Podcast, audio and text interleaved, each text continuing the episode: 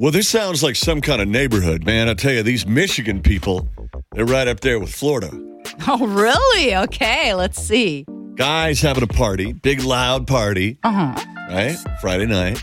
Cops come to break it up.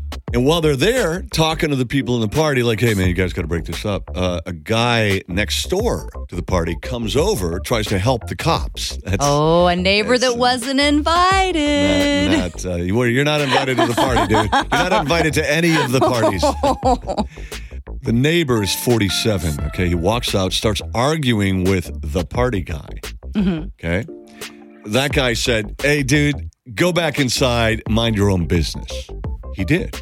Comes out with a shotgun.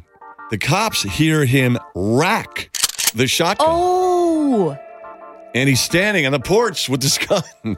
Oh. They ordered him to drop the gun.